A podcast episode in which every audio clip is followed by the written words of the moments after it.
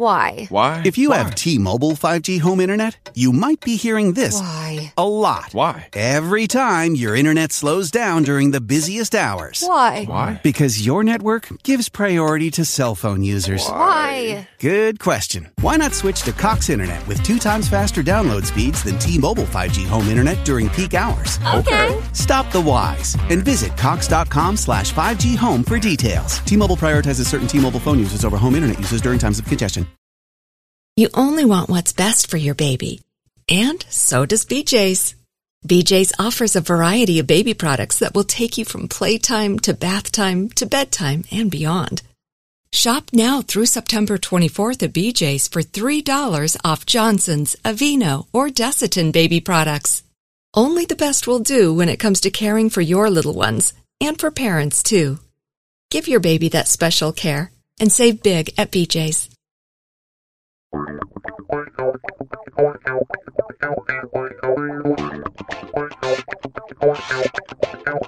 Welcome to The Approach Shot, the golf show that's more laughs than links, more stories than strokes, more guffaws than golfers. Here are the hosts of The Approach Shot, John Ashton and Neil Michaels. It is us. We are collectively known as the Approach Shot. I'm John Ashton. He is going to introduce himself. This is weird. This is weird with you doing that. He's going to introduce. I don't want to. It's been 45 shows of you doing it. I want you to do the intro. But it's been 45 shows of you complaining about it. Uh, probably more like 20, but yeah, it's true. And a lot off mic. no, you do it. It's the Okay. people out I- there would be thrown.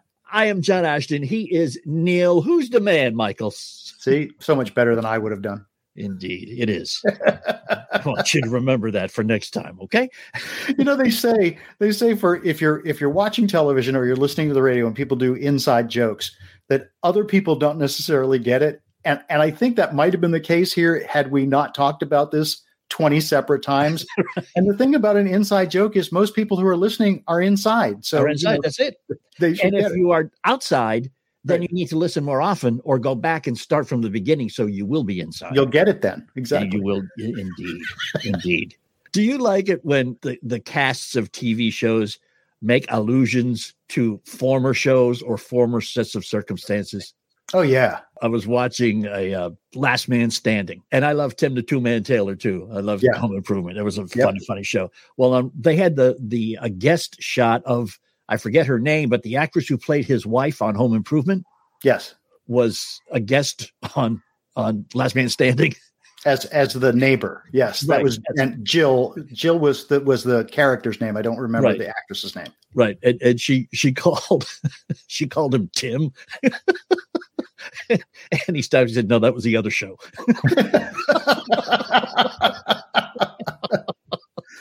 Yeah, actually, if you watch Last Man Standing all the way through, Jonathan Taylor Thomas, who was the middle son in Mhm. uh, in Home Improvement, was on there for a nice run. He was uh, uh, dating one of the daughters. Uh, Richard Karn, who was the, his his sidekick in Home Improvement, played a vendor of Mike Baxter's in Last Man Standing. So yeah, he brought a lot of his former cast members on, which I think is fantastic. Yeah I, I was watching a, a little behind the scenes thing and and they were talking about how he he likes to consider the casts of his shows as family Yeah. and they continue to be family even after the show stops running Yeah, So that that's how I feel about you, John. I feel like you're family, yeah yeah but not too much because I haven't I haven't asked you for money yet. and by the way, the the invitation to Thanksgiving still coming. Just keep watching your mailbox.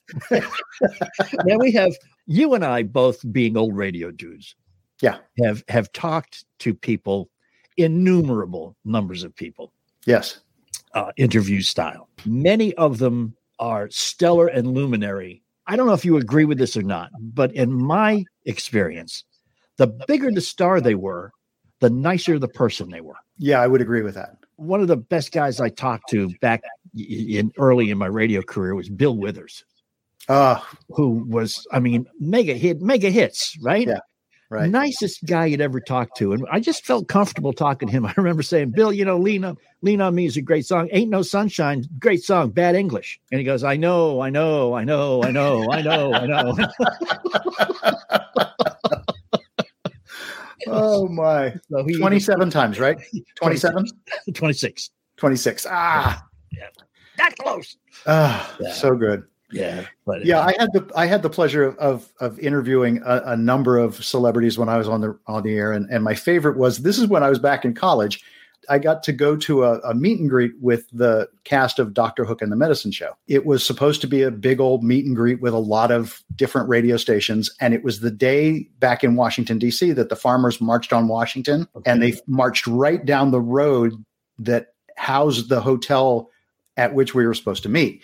And so it just ended up being me in college and my college girlfriend and Dr. Hook. Nobody mm-hmm. else showed up. And it became pretty obvious after a while that nobody else was going to show up. And I uh-huh. said to the to the band members, why don't you come back to the radio station and we'll do an interview? And the guy from the record company is in the back going, no, no, no, no, no, no, no. We don't know anything about these people. He's a college kid. No, no. And of course they said yes. Yeah. So I end up walking through the radio station, you know, walking in, and here's seven guys behind me and the record company guy and my program director. I was, you know, 18, 19 years old. My Mhm. program director looks at me and goes, Who's that? And I said, The cast of Dr. Hook. Like, uh, like, of course it was. And he went, Okay. I said, Can we have the production room to do an interview? He goes, You can have anything you want. Yeah. So, and they were exactly as you said, the nicest people, Yeah. uh, just, you know, funny as they could be, uh, smart as they could be. And one of the things that, that, that I will always take away from that is I, I remember asking them, you guys do a different set every night. How do you do that? How do you, you know, how, how can you be ready like that? And he said, the one thing we've learned is you can't practice being spontaneous. Right. Wow. That's Words to live by, man. that's a pretty deep guy with an eye patch who looks like the Hathaway guy. See, it would have been perfect though if when the program director had said, Who's that? The guy in the eye patch would have said, Hey Ray, hey Sugar, tell them who we are. well done. Thank you. Uh, we've got a, a great guy too. A- another one of those guys, very, very up here talent wise, very, very up here, wonderful guy wise. Yeah. Friendly, humble. His name's Bob Picozzi. You probably recognize the name if you follow sports at all. Indeed. You will you will recognize him if you have ever listened to ESPN radio, if you listen to Mike and Mike. He's the guy who did many, many of the uh, Sports Center updates on ESPN radio, but he also was blessed enough to be able to call the UConn women's basketball games. And we'll get into all of this. But the one thing that John and I probably both got out of this is wow, are we jealous of that voice? the man has a voice. If ever you had had aspirations of being on the radio or aspirations of, do, of doing a podcast and hearing this guy's voice, it will just make you feel like you have the squeakiest voice ever. the best pipes we've interviewed coming up next. Stick with us right here on the Approach Shot. Hey, it's Neil, and with cooler weather here, you may be playing even more golf. So it's even more important to keep properly hydrated since you don't sweat as much in cooler weather. Here's what I do I mix one stick of liquid IV in some water and I hydrate faster and more efficiently than drinking water alone. In fact, mixing liquid IV in 16 ounces of water hydrates your body the same as if you were drinking 48 ounces. And who wants to drink 48 ounces of water? Not only that, but liquid IV tastes great with flavors like strawberry, lemon lime, and my favorite, watermelon. Try incorporating liquid IV in your daily routine, like first thing in the morning or before a workout. It makes for a great hangover cure, too, just saying. John. Grab some Liquid IV in choice of flavors nationwide at Walmart or get 25% off when you go to liquidiv.com and use the code APPROACH at checkout. That's 25% off anything you order and start getting better hydration today at liquidiv.com. But you have to use the promo code APPROACH to get the 25% off. liquidiv.com. Make your water work harder. If you don't own a home, you have nothing to fear from home title thieves. But if you own a home and you don't guard it with home title lock, you're inviting home title fraud, one of the fastest growing crimes. Cyber thieves around the world know U.S. home values are sky high, and that paints a target on us. The crime is scary simple. A cyber thief simply forges your name on a property sale form and then refiles it. Now he's on the deed to your home, and you have no idea you're a victim. Then he takes out loans on your home and vanishes, leaving you to prove to the police that you didn't commit bank fraud. Home Title Lock puts a virtual barrier around your home's title. The instant they detect tampering, they help shut it down. Look, if you have equity in your home, guard it with your life. Go to HometitleLock.com and register your address to see if you're already a victim. And enter radio for 30 free days of protection. That's code RADIO at HometitleLock.com.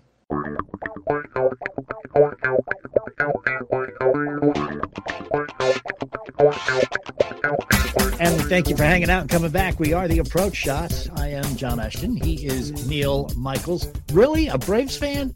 I, I see a bandwagon and I jump. I mean, I, come on. I'm a Minnesota Twins fan. My season, season was oh, over April 10th. of, of which season? hey now, hey now, come on, man wearing a pirate shirt. that that would be the the baritone dulcet tones of our guest for the week. That is um, ESPN and Fox voice that you recognize and love, and frankly, I'm so jealous of. I can't stand myself. Mr. Bob Picozzi, welcome, Bob. Thanks. Thanks for having me, guys. Enjoy it. Hey, not a problem. Thank you for carving out some time and spending it with us here on the approach shot. So, I mean, were you were you a news guy prior to be being the uh, the sports update guy on ESPN, or did you just adopt the same style, or how'd that work, Bob? Just very, very briefly at the beginning of my career. I mean, I, I went to Seton Hall, and uh, I mean, I only wanted to be a sportscaster, or I wanted to be a sportscaster, nothing but a sportscaster my entire life. But you know, at Seton Hall, I, I, uh, you know, I was advised that you know you have to diversify yourself, and your your chances of becoming employed coming out of college are much greater the more skills you have. So I, you know, I took every news writing and journalism course at Seton Hall, and so uh, my first three jobs out of college were in local radio. The first one, I was just a staff announcer and a board op, but the second one and the third one, uh, about eighty percent of my uh, duties were as a newscaster, and the other twenty percent as a sportscaster. So uh, yeah, I anchored the news, you know, on the radio for uh, for five and a half years before I got into local TV. But when I got into local TV, it was that was my first sports only job, and uh, and I I never did news after that. And and all of the broadcasters that listen to us want to know where'd you start? Where where was your first TV gig?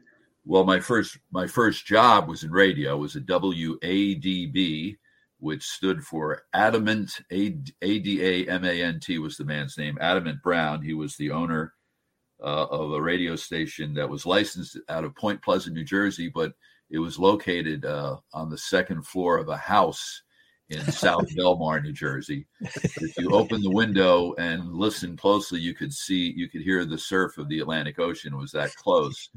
And wow. so, uh, but my first TV job and my only local TV job was uh, at WTNH, which is the ABC affiliate in the Hartford market. It's located in New Haven. Mm-hmm. And I was yeah. there for 19 years before I went to ESPN. And you were a bit of a you were a bit of a um, an athlete yourself in high school. Uh, well that that might be stretching it a bit. I played soccer for four years. Uh, we had great soccer teams. Uh, I went to Notre Dame High School in Lawrenceville, New Jersey, which is outside Trenton. And when we moved to Trenton in 1963, I quickly discovered that Trenton was a soccer hotbed, frankly, one of the few in the country at that time. Yeah. And um, so I never played soccer before I went to high school. And uh, but all all the guys I played with sure did, uh, especially the ones who grew up in East Trenton, which had a very large Polish American population. And uh, we were fortunate enough to win the state championship in my junior and senior years. And I, I was the starting goalie on the on the team my senior year for nine games until I tore my knee apart. And uh, so I got hurt midway through the season and never played soccer again after that. So, but I mean, I tried playing, you know, I love sports just like everyone else. And, you right. know, I played sports my whole life, you know, started, you know, played baseball as a kid every day and, you know, played basketball every day and, you know, and football and then soccer. But then, uh, you know, and I continued to play pickup sports when I got in college. But then after that, uh, I mean, we eventually, someone eventually accidentally backed into, they were, we were doing some work in our yard and, and a worker backed and knocked the, the basketball pole down in our yard. Our son had already gone away to college and he uh, he said, "You want me to put it back up?" And I said, "You really don't have to. Nobody ever uses it anymore. You know, I can't tell you the last time I, you know, I did I did over a thousand basketball games, but I can't tell you, uh, you know, like all guys when you do games and you go to shoot arounds and what you know the cart of basketballs is there, and it's kind of a lure, you know, yeah. uh, you know before the teams come out and practice. And you know, you take a few shots, and and I always discover, you know, the, the person doing the game with you is always a former player, or a former coach or both. And uh, they do the same thing, and they never seem to lose their shooting touch. It is uncanny. Mm-hmm. I mean, I'm talking about guys in their 50s who just pick up a ball and, you know, they're wearing dress shoes and, you know, they'll, they'll make five out of 10 three pointers, you know, the first 10 times they fire the ball. It's, it's just unbelievable to see that. I had that experience when I was uh, working at Home Team Sports in Washington, D.C.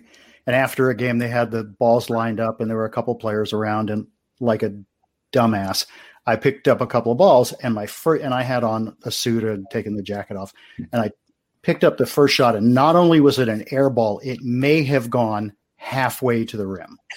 It was, it was as if my arms just turned to jello and um, I, I, remember Jeff Malone, who was the point guard for the for the Bullets at the time, looking at me and, and he just looks at me and goes, "Nice shot." so I had to keep going until I actually made one, and it was only fortunately it was only two or three, but man, that was just one of those moments where you just want to remember that high school athletics and standing up in front of professionals are not the same. No, yeah. but but the but the, the the real true athletes they they never lose their touch.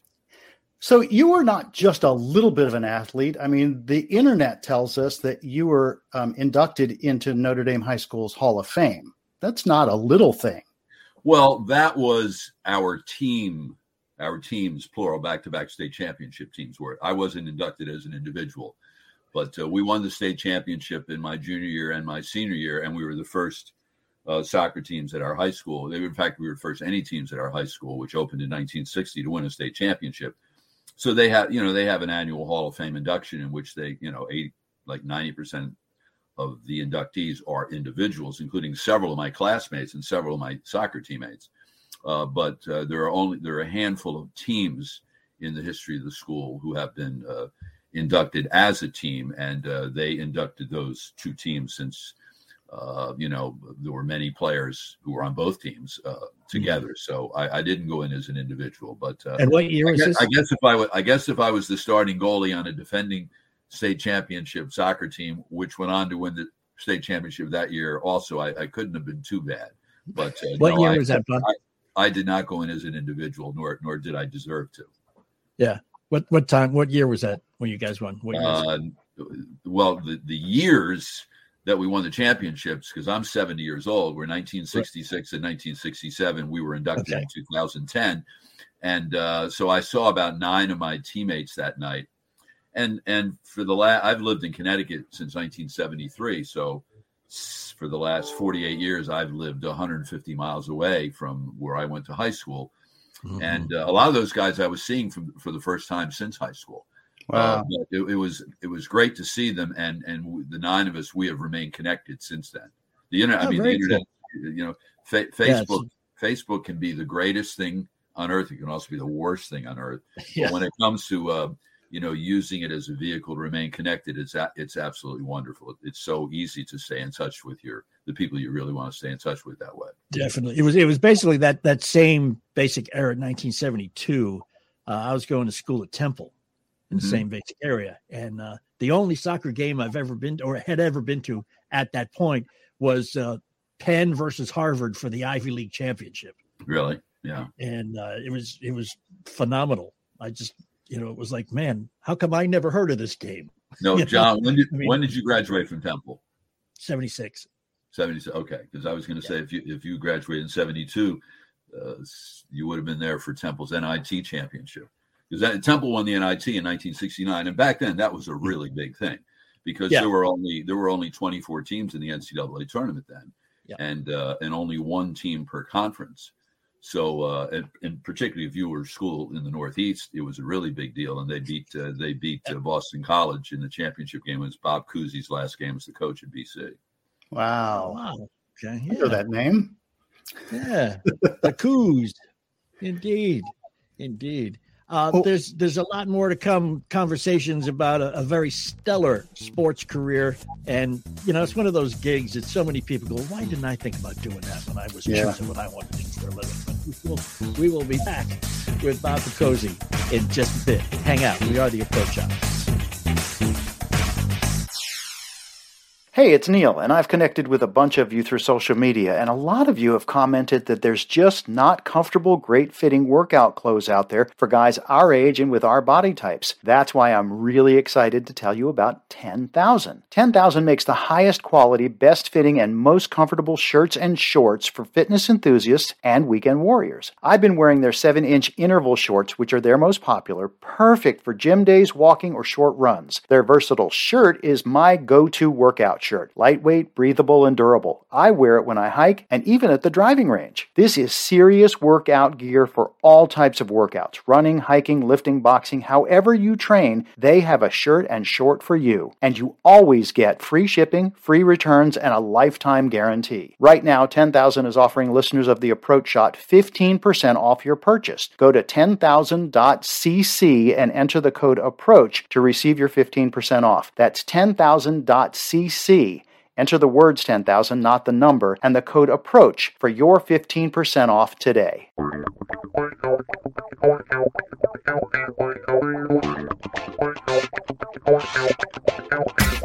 We are here, the approach shot. I'm John Ashton. He is Neil Michaels. Bob Cozy is our guest, and and up until, I mean, I mean, everybody is so familiar with your voice from from ESPN Radio. Uh, Mike and Mike shows specifically is where I was first introduced to hearing you. Um, you know, and, and Neil and I both, you know, we've been in broadcasting for a long time and it's a cool gig. And we tell people and they go, wow. But being sports broadcasting seems to be an even cooler subset of the cool broadcasting thing in general, man. Well, uh, I mean, it's it's what I it, it, it I was going to say it's what I always wanted to do. That's not exactly true. What I always wanted to do, and this is actually a little bit relevant because yesterday would have been Mickey Mantle's 90th birthday. What I wanted to do is I wanted to succeed Mickey Mantle as the center fielder of the Yankees because I had it all figured out. Uh, you know, just, just when he was ready to retire, I would be at the right age, and I move right. I mean, why wouldn't that happen? Um, you know, ba- I was born in 1951, and baseball was far and away the most popular sport in the Mhm. country then, and it was Mhm. my dad's favorite sport. So he introduced me to baseball before anything else. And I started playing when I was five or six years old. And my buddies and I, we would play every day. And we all were convinced, you know, what do you want to be when you grow up? We, you know, we want to be Major League Baseball players. The only difference between me and them is I came to the realization that this wasn't going to happen earlier than they did. And I was 10 when I started, uh, when I know I noticed that every coach in our little league was walking the hitter in front of me because they wanted to pitch to me. And then That's I not good. figured out, I, you know, I, I might want to rethink this next Mickey Mantle dream. but yet, I love sports, and I and I wanted to do something uh, in my life to take advantage of that passion. I, coaching really wasn't an appeal to me. Umpiring wasn't. So the thought came to me, well, maybe it would be pretty cool to be an announcer, and specifically to be a play-by-play announcer. So I decided I wanted to become a play-by-play announcer, and I was 10 years old when I made that decision, and I never outlived that. I never gave up that dream. That's You cool. know, the the idea that you got to to be the play by play announcer for the UConn women's Huskies basketball team during what had to have been one of the greatest runs in history of any sport. I- I- You know, how did that every day going in there knowing that they were striving for that level of excellence? How how was that to be around?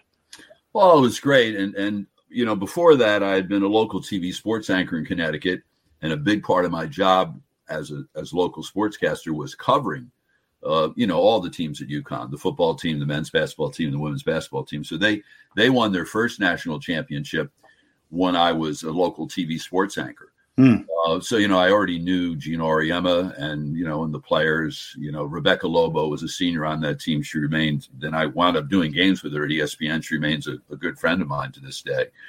And um, and then and then I made the transition from local TV to ESPN, uh, and, and specifically the transition was to become an independent contractor, play-by-play announcer. I stumbled into the ESPN radio job, but one of the first gigs I got was to do the UConn women's basketball games. And, and tell you the truth, I kind of stumbled into that uh, when they won the national championship. The Connecticut Public Television Network (CPTV) uh, entered into a contractual agreement to carry about 20 of their games each year. There really was no other women's team in the country that had that kind of live TV coverage mm-hmm. of the games. Mm-hmm. And the play by play announcer was Mike Gorman, who has been the play by play announcer, the TV play by play voice of the Boston Celtics for literally 40 years.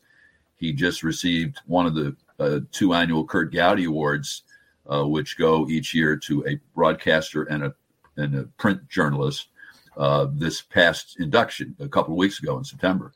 Uh, and Mike was doing the games, but then the Celtics changed the way they were doing things. Mike only used to do only the home games because the away games would be on an over-the-air TV station in Boston, and they used Tom Heinsohn to do play-by-play and Bob Cousy, second Cousy reference, for Joe to do color.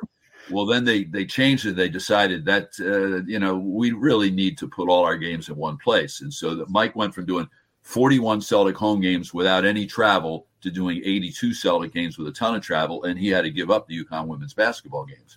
So then they they they asked me if I would do it. So I mean, I, uh, you know, talk about being right place, right time. But yeah, it was a thrill. I mean, I I'm someone I I enjoy observing excellence in everything. And uh, I mean, I'm I'm quite convinced that no one in the history of broadcasting has done more blowouts than I have. I once did a first round NCAA tournament game, and UConn won 101 to 29. Wow! it wasn't a fluke.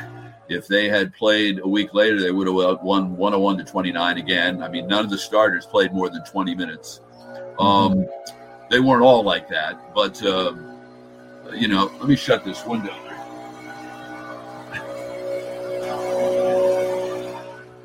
Folks, you can tell this is live radio. Um, people are doing some work in our front yard. Um, but yeah, I mean, like I did Diana Taurasi's games for four years. I did Maya Moore's games for four years, and uh, you know, I'm still I'm still friends with Diana. And uh, you know, I watched just finished watching the WNBA finals with great interest and great rooting interest. Mm-hmm. I mean, there were a couple of UConn players on the, the team that won the Chicago Sky because there were a couple of UConn players on every team in the WNBA. but, but Diana has spent her whole WNBA career, which is now 17 years long, uh, with the Phoenix Mercury, and she's won a couple of championships there. So I was rooting intensely for her to win because I don't know how much longer she's going to play. You know, she's 39 years old. Uh, but yeah, to watch, to be able to watch them play uh, and to see it from a really good view courtside was uh, yeah it was it was really an honor and a thrill. And they won six cha- they won six national championships while you know while I was yeah. doing the games. I always told Geno look you, you won one before I got there and now you've won six so you tell me uh, you know who was in mission clearly it, it's all you. Clearly. Yeah. Rossi was Did only you? there for three. I was there for six. On a, on a personal question: Did you cry the uh, first and only time I believe Louisville beat them? Because that's um, that's where I live. Wow, there's the Louisville drop right there. It was. Well, they certainly didn't beat them while I was doing the games. okay, well, again, it must be you. So no, I mean, I I actually know I did a bunch of Louisville games. Uh, you know, I mean, I did a bunch of games for ESPN women's games, uh, including UConn games, and I did a bunch of Louisville games. I know their coach very well too, Jeff Walz. He's Jeff a Walz, great he's guy and he uh, he what a job he's done with that program. And and they uh, they lost to UConn in the national championship game twice. That's yeah, how good I know. And uh, you know they just and, painfully and, and they, aware of it. And they play in the coolest arena in the country. You know the KFC. Yum Center. It's just oh, yeah. unbelievable. The atmosphere is off the charts. Yeah. So uh, no, no, I'm too old to cry over things like that. Jeff Walz is also a hell of a golfer, man. Yeah, is he? Yeah. Yeah. I'll tell you fun. You know, you know, Jeff uh, uh, conquered a very serious stuttering problem. If Yes, you he did. Google when Jeff was introduced the day he was introduced as a head coach, it was painful to watch. And it was obviously more painful for him because he was still hadn't conquered the stuttering problem and he just he fell apart. And uh, and you watch him now, unless you knew that he had this issue, you know, similar to Bill Walton, you would never be aware of it. But I remember one time uh, UConn and Louisville were playing in the same uh, uh, first and second round site in Bridgeport, and uh, and we went to Louisville's practice, and it was time to interview Jeff. But then the NCAA changed something, and they started UConn's news conference like backstage at the same time. So I went up to Jeff with Mary Murphy, who was doing the games with me, and I said, Jeff. The NCAA switched UConn's news conference around and started. So, you know, you got to really talk fast here. And he said, I can't talk fast. I stutter. so uh, he he's a great guy, and I and I hope they do. I, you know, they will win that first championship, and that'll be unbelievable when it happens. Yeah. Lou- Louisville is Louisville is a phenomenal basketball, a phenomenal college basketball town. It is. That's why we don't have a pro team because Yeah, who well, needs yeah, it when well, you've got what you do? It's called the? University of Louisville men's team. That's your pro. team. exactly. and the women are not far behind. Um, you know, and, and I grew up in the same neck of the woods you live in, in Bob. I grew up in uh, in Boston, and um, man, just growing up and listening to the Red Sox on the radio with Curt Gowdy doing play by play, and then Dick Stockton taking over for him. I mean, we in in our neck of the woods, man, we have been exposed to some of the best legendary guys. Yeah, and then after that, they had uh, you know, um, oh, his name escapes me. Uh, my goodness, long gone and hard to find was his uh, was his play by was his home run call. Oh, I'll think of it. He did their games forever, and he would uh, Ned Ned, help me here. What was Ned's last name? He did the Oh. games, and and he he he did a great job. But no, you're right. When you're, uh, Yeah. I mean, that's the great thing about being a baseball fan is uh, you know you really have a connection with the with the team's Yeah. play by play announcer, particularly those guys. Ned Martin was Ned. Martin, and, yep. um, and um, and Ned was there forever, and he was great. And and and when I was in when I was in ra- local radio, uh, my second and third jobs for combined five and a half years. Uh, one job was in Westerly, Rhode Island. The other one in New Haven, Connecticut. Both of our stations carried Red Sox games, and that's when Ned Yeah. was doing the games. Yeah. So yeah, it's great. I mean, a great, a great uh, uh, baseball radio play-by-play announcer. It is a thrill. It you know, he's like an artist to listen. I mean, I love going. I'm a Jersey guy, so I love going to the beach. And boy, I, I don't. I, I love nothing more than being on the beach on a summer day and listening to a baseball game. I agree. I, in fact, I grew up in Baltimore, and and um, you know, to throw a name into a hat, I I was lucky enough to listen to Jon Miller as he was doing the Oriole games before he left to go to ESPN and then to go to San Francisco, and just the calls he would make, it just. I didn't want to watch television because he painted such a great picture and his voice was there and his home run calls varied. It wasn't the same home run call over and over again. And, and uh, to this day, I still think he's one of the greats. Yeah, Yeah. indeed he is. I actually lived, I actually lived uh, in a suburb of Baltimore for five years as a kid. I lived in Ellicott City Ah, right where my kids still live. because my Like- dad my dad got transferred to Baltimore and we lived in Ellicott City and I was seven years old and I was only a baseball fan at that point so I was already a Yankee fan I wasn't about to convert but I had not yet started following uh, pro football but I did that first fall and that fall was in 1958 so I was a passionate Baltimore Colts fan Colts fan. Yeah, and a there you go. passionate Johnny Unitas fan. Uh, And although we only lived there for five years, I remained a passionate Colts fan until their sleazebag owner moved the team to We all thought the same thing. and I don't know, of, I don't know of a single self-respecting uh, Baltimore Colts fan who became an Indianapolis Colts fan. You are exactly right. They waited around to become Ravens fans, and the Colts had to, to build from the ground up. Okay, I'm going to do the one thing I swore I wouldn't do, and that is embarrass you and John embarrass you because you're associated with me. So many people associate you with being on the radio on ESPN and doing the Sports Center updates. Mhm. Bob Picozzi, I'm going to do the little jingle, and I want you to do the intro. Will you do that for me? Just you know, to to make me feel like my whole life has come around to this one moment. All right. Can I go get some coffee now so I don't have to be You a part of this? You- Sure, sure you can, except You for the fact that everybody knows you're there. Not a dot thing, you mean? I'm sorry. You mean the dot a dot dot a dot? Yep. Yeah. I'll do the okay. Da da da da da da. All right. What am I supposed to do? You're sup- we didn't rehearse this clearly.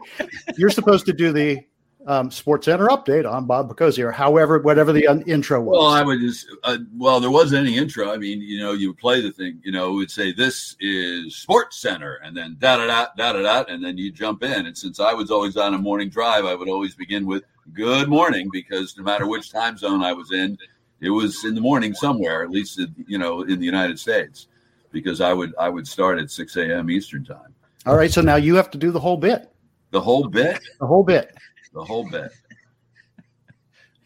This is Sports Center. Da da da da da da. Good morning. I'm Bob Picozzi. The Red Sox have lost two straight and suddenly will be facing elimination in Game Six on Friday night in Houston.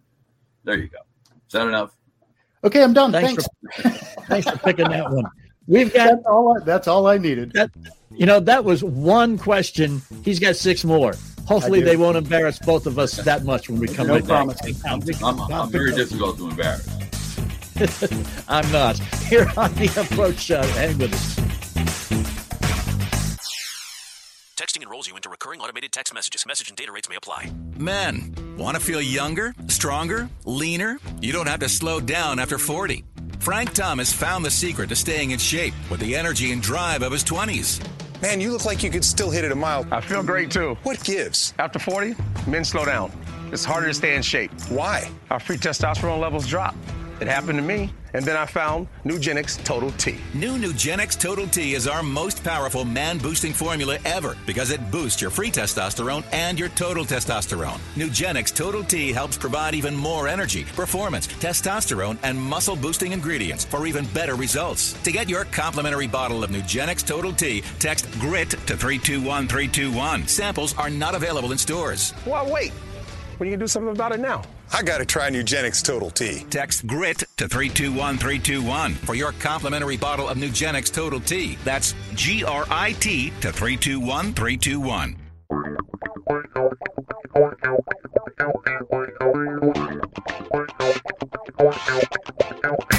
Thanks for hanging and coming back. This is the approach shot. I'm John Ashton. He is Neil Michaels, Bob Picozzi, our guest. Neil and Bob, head to head, a six pack. Take it away, gentlemen. Incredible that he's still sitting there. Okay, Bob, we've got a six pack of questions for you. Fire off the first thought that comes to mind. You ready? I'm ready. Question one You covered the incredible run of UConn's women's basketball during the heart of the dynasty. Can you compare it to other dynasties in other sports? Boston Celtics, who had won uh, eight in a row under Bill Russell, Red Auerbach, Montreal Canadiens, New York Yankees, and uh, UCLA men under John Wooden. That is absolutely bang. I, you know, I was thinking about that and I hadn't even gotten to UCLA. Excellent, excellent. Question two You can pick anyone, living or dead, a sports broadcaster now. Who would you like to most have a beer and talk sports with? Another sports broadcaster. Uh, Bill Raftery, because uh, I've done it, and there's there's no one on earth who's more fun to have a beer with. I got the talking sports part as part of it, but the beer definitely is the main part of that.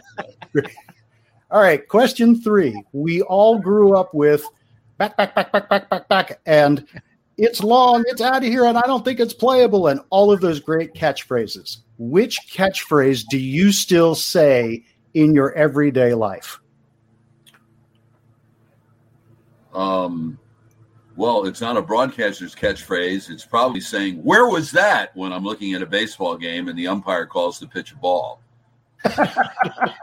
Which I think has happened a couple of times in this year's I series. only do it 30 times each game. Where was that? I love it. Do they ever answer back? No. Nah. Okay, question four, and, and this one makes you know that maybe it's not just coffee I had today. Time for you, Bob Picozzi, to make a deal with the devil. You were four-time Connecticut Sportscaster of the Year. You won a regional Emmy, and you were inducted as a group into Notre Dame High School's Athletic Hall of Fame. You now have to give all of those accolades back, but in exchange, you get one sports wish. What would it be? To meet Bill Russell. Wow. You can take as much time as you need, Bob. we did say right off the top of his head. I didn't well, I mean, I, I, head I, was so there- fast. I have a holy trinity in sports, you know, one in each sport. And it has everything to do with, you know, playing for my favorite team and all in the same era. They were all born within a couple of years of each other.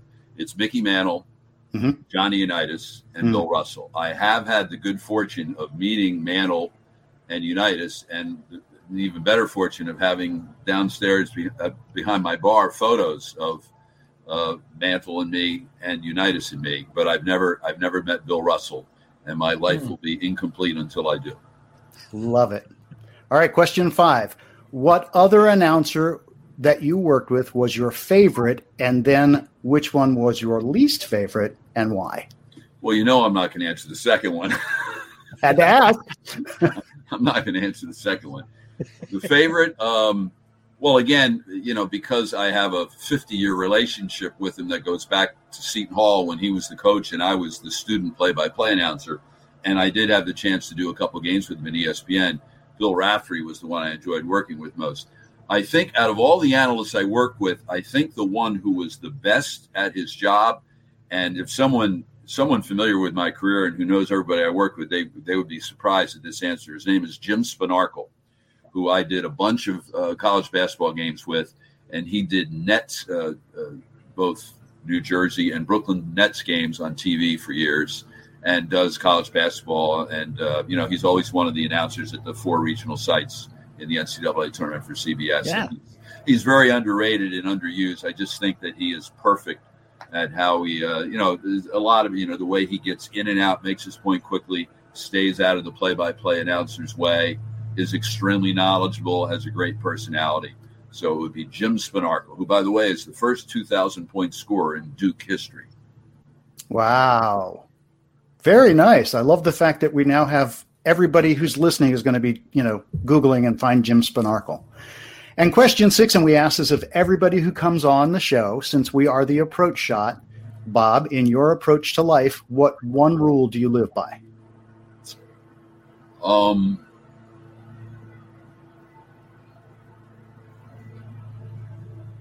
just one to respect everyone you meet the way you would want them to respect you and to treat people who don't look like you the same as everybody else.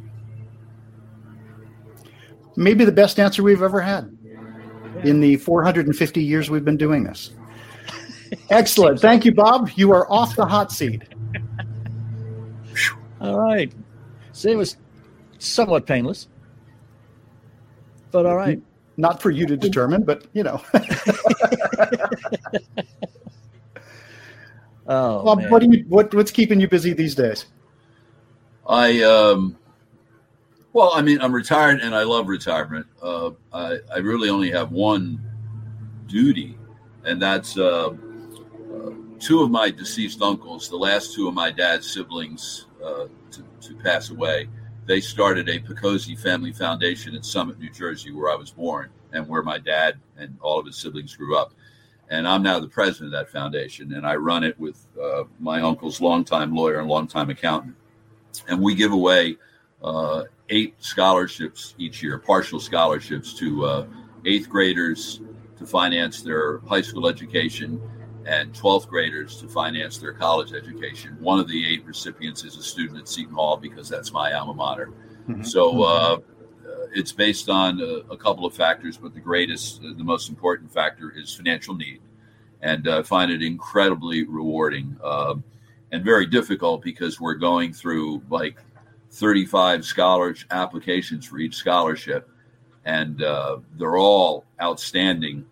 And you know, five of them are super outstanding, and we only get to pick one. And uh, you know, so uh, but I find it very rewarding. We stay in touch with the students. Uh, part of their deal is they have to uh, maintain uh, their their grades, and so we we see their transcripts. And there's this one student who's going to Rutgers who's just killing it. She's the first. Um, her parents are from Colombia and she's the first uh, person in her family to ever go to college because Right. nobody else could afford to go to college. Right. And she's going to Rutgers in a double major, and uh, she's had so far she's had two 4.0 and two 3.9 uh, grade point averages for her first four semesters. Wow, that's fantastic. So I think I think we made the right selection on that one. Yeah. yeah. Congratulations. That, But I mean, I love I love working out. I mean, like most people my age, I have a bunch of orthopedic issues which require attention, and uh, so I, I I literally spend a couple hours working out each day, um, and uh, and I and I actually enjoy doing it. And uh, so I mean, no matter what, like I'm a Giant season ticket holder, so we live about 120 miles from the state, stadium, so we have to leave like around eight o'clock in the morning to get there for a one o'clock game. Uh, and uh, so I, I have to get up at some ungodly hour to get my body ready to go. because if I don't, I'll be stiff and sore and miserable all day. And instead, by doing that, I'm stiff and sore, but still miserable because I have to watch the Giants. kind of the feels like the way John and I are after we play golf. Stiff and sore, and I'm mostly miserable. Well, I, I used to be, and I found the solution in my game was to give it up. there you go. Perfect. You ever use any golf uh, tournaments to raise money for your foundation? Uh, no, we haven't, and we we don't have any. We we don't. We're not a fundraiser. I mean, it's all Oh, okay. It's, it's all money that uh, that's provided by the, the family, and um kind of an unusual family in that uh, of my dad's five siblings, only one of them married. Only one of the five married, and she didn't have any children. So my two sisters and I are the only people on my dad's side of the family in our generation. So when each of my aunts and uncles passed away, you know, they passed on whatever fortune that they accumulated to the others. So when it came to the last, there was a, you know, a significant amount of money.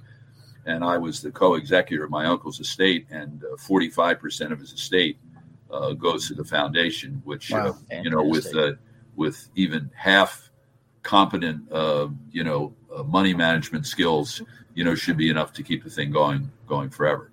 Are you actively taking applications?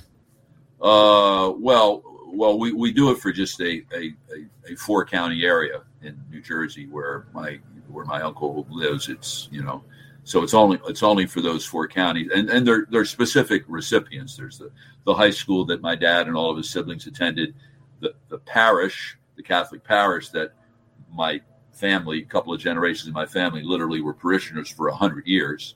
You know, a, a 12th grader who's a parishioner at that uh, in that parish. Uh, one of the scholarships goes to him or her. Uh, a 12th grader at uh, Madison High School in Madison, New Jersey, because I had an aunt who was a school teacher in Madison for 45 years. Uh, and then there's a there's an organization that's run by the Archdiocese of Newark. It's called the Scholarship Fund for Inner City Children, and again, it's for a multi-county area, and uh, it's for students who really come from uh, you know their family at very modest income levels.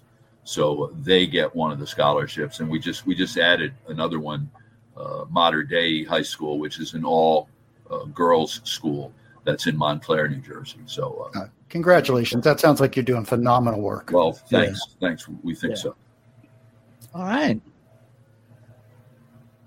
Bob we can say nothing been- more than, than, than thank you for spending time with us here on the approach show. I'm looking at you, John, and I, I you're you're rarely speechless. You, I know. I mean, it's just you know, some sometimes we get intimidated by the people we talk to. No, sometimes we do. You know. oh, stop. Well, you'd be the first two. I'm You'd sorry. be the first two people that have ever been intimidated by me in my life.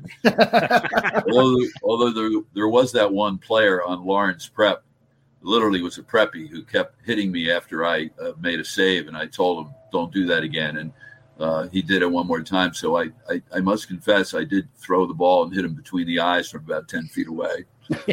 there you go. I Didn't do that again, did he? He didn't, he didn't come near me for the rest of that game. So maybe he was intimidated. Bob Picozzi, thank you so much for joining us today on, on the approach shot. We loved having you, and and uh, thank you for for um, playing along with with my silliness. My, my pleasure. My pleasure, guys. Enjoyed it.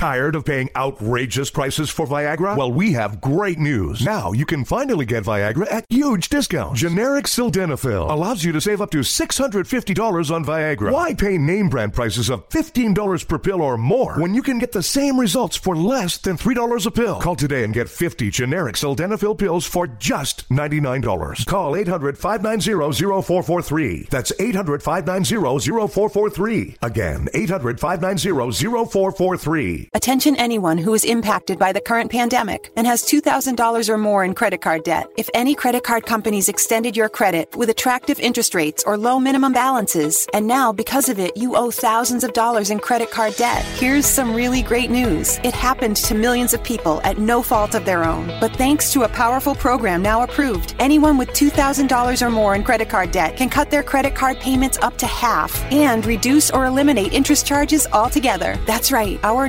nationwide nonprofit program is helping U.S. residents cut their credit card payments. We've helped over half a million people with their credit card debt, and now we can help you. Bad credit card debt happens to good people. Get free of credit card debt today. Call Credit Guard of America now at 800 672 6925 to see how this powerful nonprofit program can work for you. The call and information are free. Call 800 672 6925. That's 800 672 6925. 800 672 6925.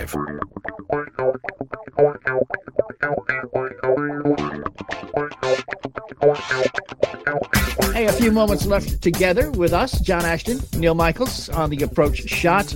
Man, the guy has had a career. Let's go, Minnie. no, I was trying to, uh, you know, you, you relax he- he- a little bit, you drink some coffee. There you go. Actually, you and I both know it's not coffee that drinks.